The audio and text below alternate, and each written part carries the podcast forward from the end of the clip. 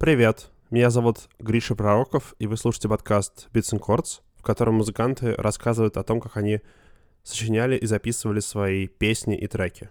Сегодня Катя Шланосова, которая делает музыку под именем Кейт NV, расскажет про свой трек «Коничева». По совместительству это первый трек группы Decisive Pink, в которой Шланосова играет вместе с Angel Deodorian. Собственно, «Коничева» они записали вместе в 2016 году в Нью-Йорке в рамках Red Bull Music Academy.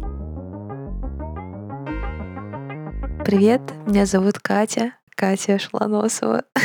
Я делаю свою музыку под именем Кейтен Ви. И еще я играю в группе Гаше. А еще я играю в группе Decisive Pink. И сегодня будет трек, который изначально был как бы треком Кейтен Ви, но в итоге перекочевал в Decisive Pink, потому что это все равно те же самые люди сделали этот трек, поэтому мы решили, что будем играть его живьем. Вот, вместе. Но я одна его тоже играю. Этот трек считается официальным началом э, группы Decisive Pink. Несмотря на то, что мы с Энджел познакомились э, на Редбуле, на Академии в 2014 году в Токио, там было все так хаотично, быстро и стремительно, очень интенсивно, намного интенсивнее, как мне кажется, нынешняя академия, которая была в Берлине, на которой тоже была, но в качестве уже студийного работника. Мне кажется, у нас в Токио вообще была жесть. Я ну, мы вдвоем не успели вообще ничего вместе записать, хотя очень хотелось. RBMA — это Red Bull Music Academy, и это штука, которая раньше проходила каждый год, сейчас только раз в два года будет. А от Red Bull организация, которая существует уже 20 лет, а, где 60 музыкантов из разных стран на две недели уезжают в какой-то город мира и ходят на лекции, пишут музыку в классных студиях, ходят на концерты, слушают концерты друг друга. Ну, в общем, две недели интенсива. И потом через э, полтора года нас просто пригласили э, те же самые ребята, которые делают академию, но уже в Нью-Йорк, в нью-йоркскую студию просто на неделю э, писать музыку.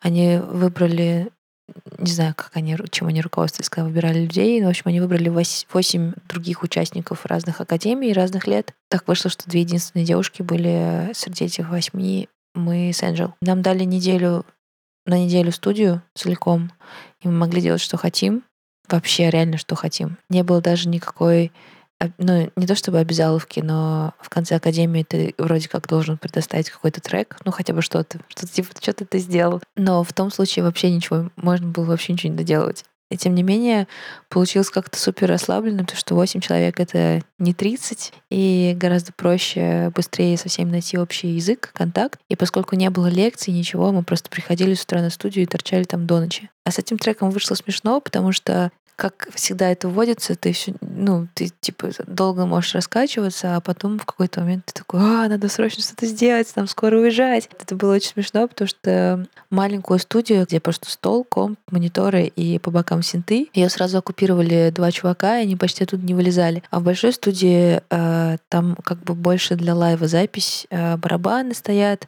пианино и вот это все акустические инструменты. И нам приходилось э, там кантоваться в шестером. Было смешно, потому что мы с Энджел такие решили, что мы сейчас будем делать трек, но как бы мы были в том же помещении, где ребята играли на ударке. И это было супер забавно, потому что мы просто а, обставили уголок комнаты экранами, которыми просто ты срезаешь частоты, когда пишешь э, вокал или там, ну, скорее всего, вокал, потому что они непрозрачные были. И просто чуть-чуть себя оградили, звук, изолировали от, от ребят, но в целом было слышно, что они там играют на гитарах, что-то вообще делают. И вот мы в таких условиях просто писали трек. Это было очень смешно, потому что мы просто сели и такая, ну, давай, давай, типа, просто сыграй какой-нибудь бас. И вот так вот все и началось.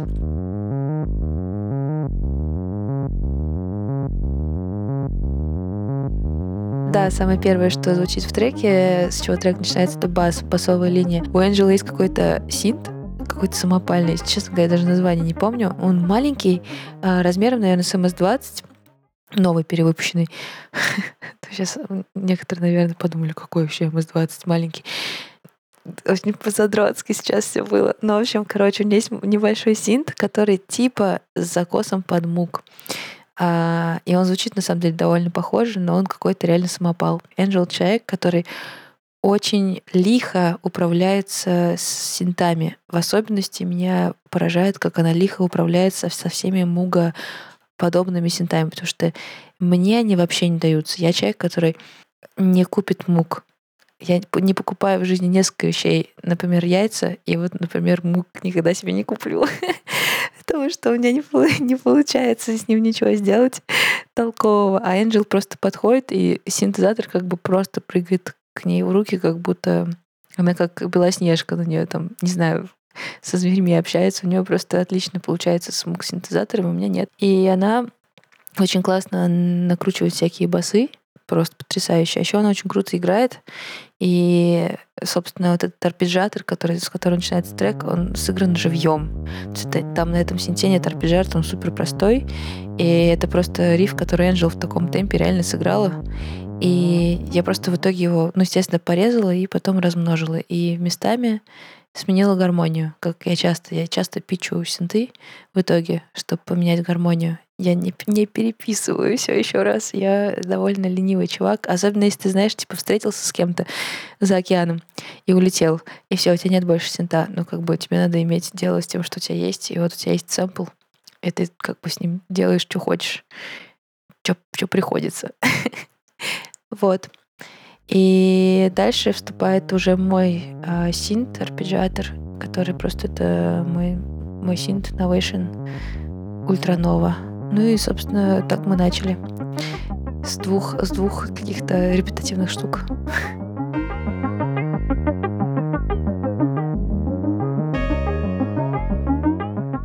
Короче, есть соло-синт, который синт тоже писал Angel, просто одним дублем она сыграла соляк на том, на том же самом синтезаторе, который уникальный.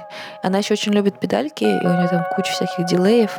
Я, например, вообще не, не использую педали с синтами. У меня тупой минималистичный подход, и я мало пользую педалик в принципе. У меня они есть, но даже с гитарой я использую просто у меня фактически тюнер и легкий преамп, чтобы она громче звучала.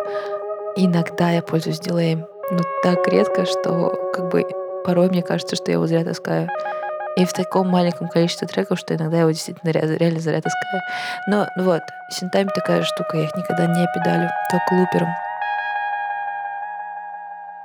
В конце есть замечательный синтезатор, который я случайно добавила, потому что я очень люблю э, менять постоянно какие-то секвенции аккордов по, в, по ходу трека. И очень люблю в конце трека поменять, просто типа, чтобы подраскрылся совсем в другую сторону. И у меня есть один из моих любимых патчей э, на Novation. И это синт такой, на самом деле, рейверский, но он не жестко рейверский, а такой какой-то мягко рейверский, потому что у него очень э, мало, э, ну типа у него нет котов, а так, такого прям жесткого, и он такой лайцовый. И я его просто обожаю. Он у меня есть в очень большом количестве треков, просто вот сейчас на скидку даже могу сказать, в трех точно есть, а, которые вышли уже. И этот э, синт я часто использую, и, и а, по-моему, в, в Коничеве как раз с Коничевы началось мое использование. О, в четырех треках даже. Да, из Коничевы началась моя любовь к этому синту. Я случайно его нашла у себя на Новейшене. Причем я такой человек, я, э, я помню, мне как-то на заре, когда я начала делать э, сама музыку, кто-то сказал, что это позорно использовать пресетные патчи, типа то, что у тебя есть на синте, что это реально очень позорно, надо уметь самому накручивать синты. И я, я поскольку я была, э, так сказать, боялась, что э, боялась показаться лохушкой, что ли так, можем так сказать. А, ну и вот мне просто один э, известный мой приятель сказал, что нет, пресетами пользуются только реально дураки, надо уметь э, самому. И я такая, ого, да, я хочу быть классной. И сейчас, сейчас я просто поняла, что на самом деле какая нафиг разница, пресет у тебя, не пресет. Если ты вообще умеешь э, лихо управляться с э, патчами, которые у тебя есть, то вообще не важно. То есть как бы, ну, У многих синтов довольно узнаваемый звук. Всякие корги тоже очень легко узнать. Дэйв Смитовские синты тоже очень легко узнать. Особенно, ну и я не куча синтов, которые просто легко узнаются. И на самом деле дело не в, не в патчах, а в том, как ты это все умело сочетаешь. Пользоваться пресетами и патчами — это нормально. Главное, как.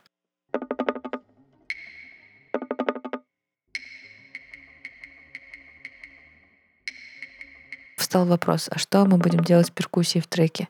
И Энджел говорит, а давай вот там вот есть маленькие какие-то э, бонги, такие маленькие совсем. Просто игрушечные, дешевые из какого-то, не знаю, магазина под боком. Хотя, может, они не дешевые, я не знаю, но выглядели они как самые такие, самые дешманские, что ты можешь достать в магазине, я не знаю, мир музыки на Таганке. Вот. И а, мы их берем. Я говорю, а у меня был тогда этот момент, что мне казалось, что нужно все качественно записывать. Качество. И я говорю, Энджел, ну как, ты что, хочешь прямо здесь играть? Там же вон ребята играют на гитарах. А у них в этот момент раскрылся чакр какого-то э, вообще ракешника, и там реально повалил такой гул. Она говорит, да, а что? Я говорю, но ведь будет слышно. Давай хотя бы микрофон какой-нибудь классный найдем. Он говорит, да нет, вот это сойдет. А там был какой-то простецкий тоже конденсаторный майк. И она говорит, да нет, сейчас запишем. И такая что-то постучала два раза. Говорит, так, ну нам нужно полотенчиком только прикрыть. И достали какую-то тряпку. Я не помню даже, что за тряпка была нет, не тряпка, какой-то чей-то шарф, а прикрыли чуть-чуть, э, собственно, мембраны, и так их записали. Реально. И я помню, Энджел мне еще тогда сказал очень классную вещь, когда я говорила, что нам нужно записать вокал в очень хороший микрофон. И вокал как раз вот где на поэтку ничего, мы писали в какой-то тоже простой майк, а, потому что она мне сказала, так, ну, сейчас мы будем полтора часа настраивать микрофон. Слушай, я иногда, это вообще гениально, она сказала, что она иногда она записывает Э, вокал прямо в диктофон своего телефона. И бывали случаи, когда она использовала эту запись э, в финальной записи трека, и все звучало очень классно. И я подумала, вау, это какой-то следующий уровень расслабленности и дзена, который мне еще предстоит постичь. Но как бы я в тот момент подумала, да, это круто.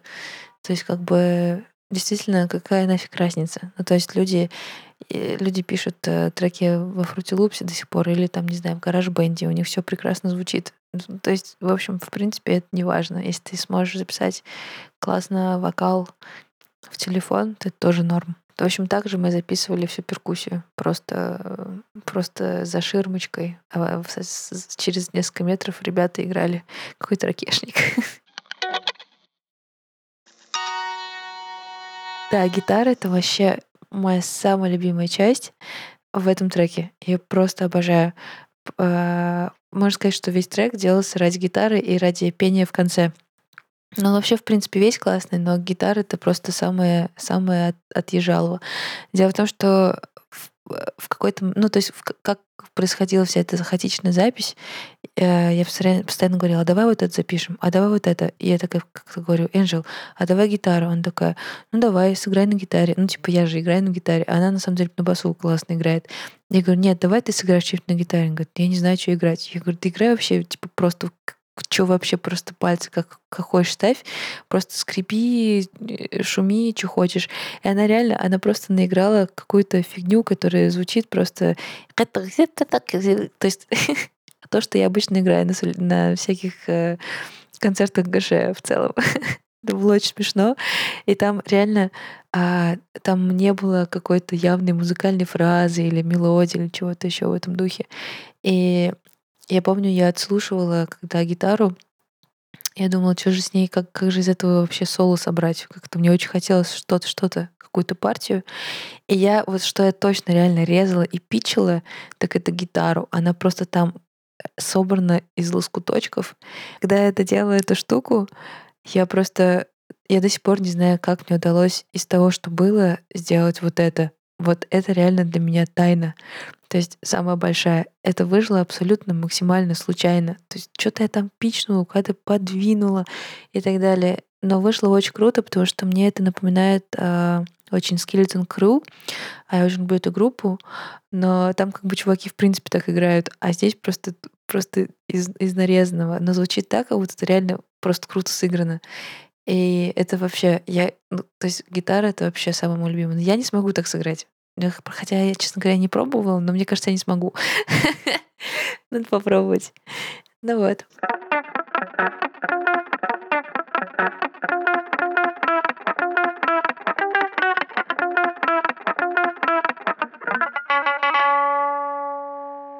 Да, мы просто записали кучу всяких штук довольно хаотично. И не, у, у песни вообще не было структуры. То есть это было реально просто как бы ты как в облако тегов кидаешь какие-то идеи, и э, то, что из нее в итоге получилось, я на самом деле, когда доделала трек, я подумала, вау, как я вообще это сделала. Обычно бывает, что слушаешь через год-два и думаешь, блин, как я это сделала. Меня это настигло просто сразу же. Вот я доделала трек и подумала, господи, как это вышло вообще у меня из-под э, из-под моих пальцев. Как, как я сумела это все так нарезать. Мне тоже казалось, что это будет очень сложно. Но в итоге за ночь я его сделала.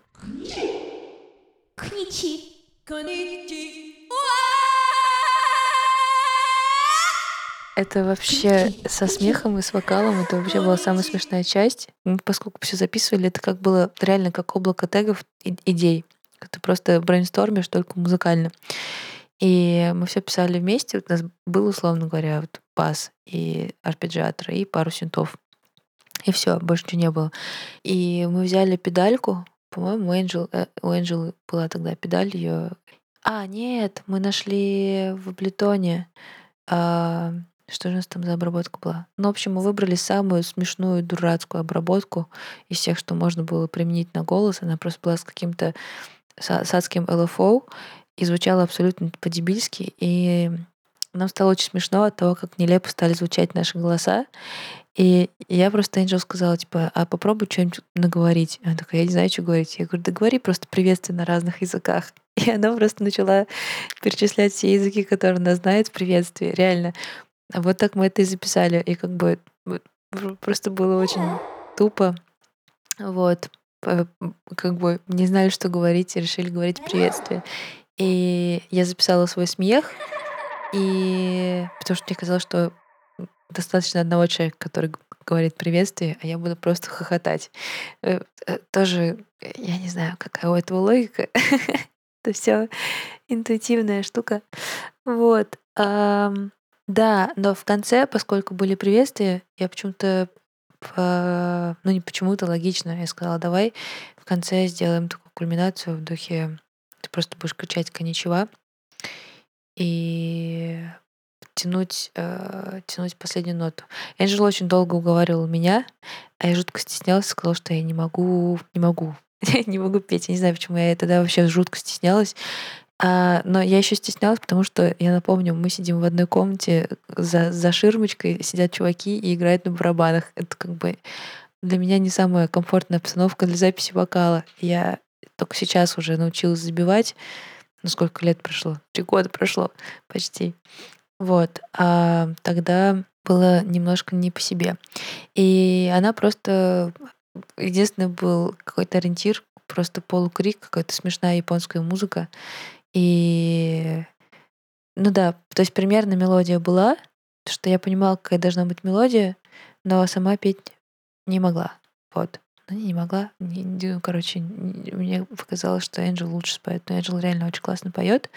Вот. А сейчас на концертах мы просто поем вместе и поем на два голоса. И половину песни мы просто смеемся.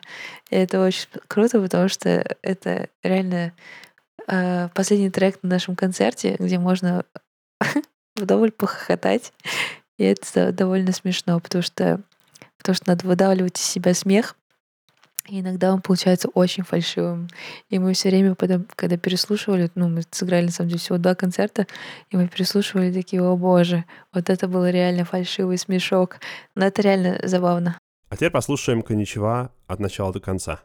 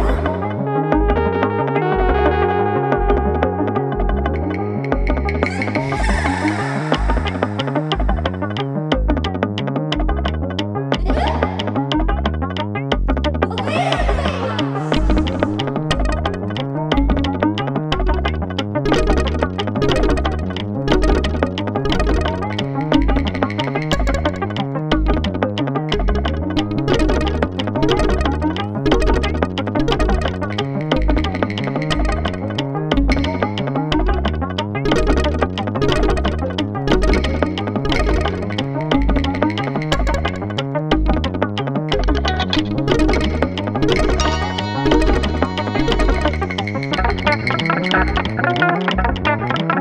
you.